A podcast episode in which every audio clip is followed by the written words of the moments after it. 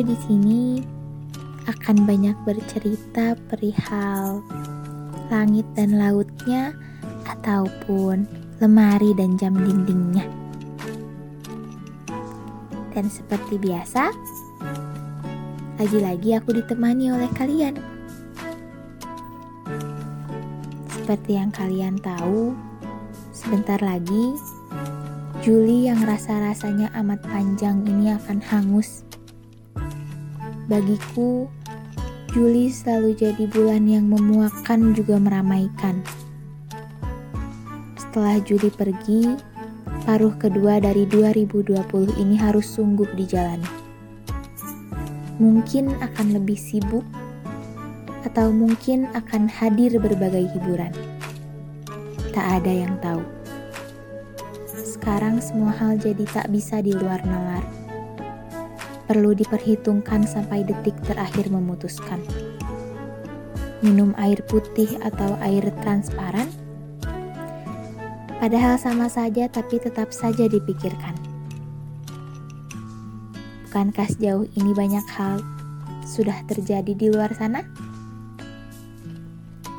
Jika kita tengok sebentar ke belakang, Terlebih lagi beberapa bulan ke belakang, banyak sekali yang terjadi dalam waktu nan singkat yang perlu diperjelas. Namun, di balik banyaknya kejadian itu, aku rasa beberapa bulan ke belakang aku tak melakukan banyak hal. Hanya rutinitas monoton yang tak kuinginkan. Jadi sepertinya untuk paruh kedua di tahun ini, aku akan menyibukkan diri untuk diriku juga sekitarku. Bagaimana dengan kalian? Paruh kedua ini akan dihabiskan dengan cara seperti apa?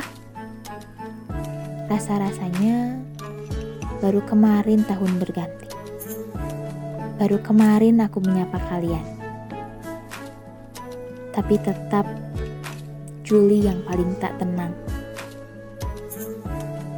Juli tahun ini teramat panjang. Entah karena banyak kesenangan atau kecelakaan, entah karena kebahagiaan atau kehilangan, entah karena apa. Tapi tenang saja, masih ada bulan lainnya yang bersedia untuk bercerita. Mari pergunakan paruh kedua di tahun ini dengan sebaik mungkin.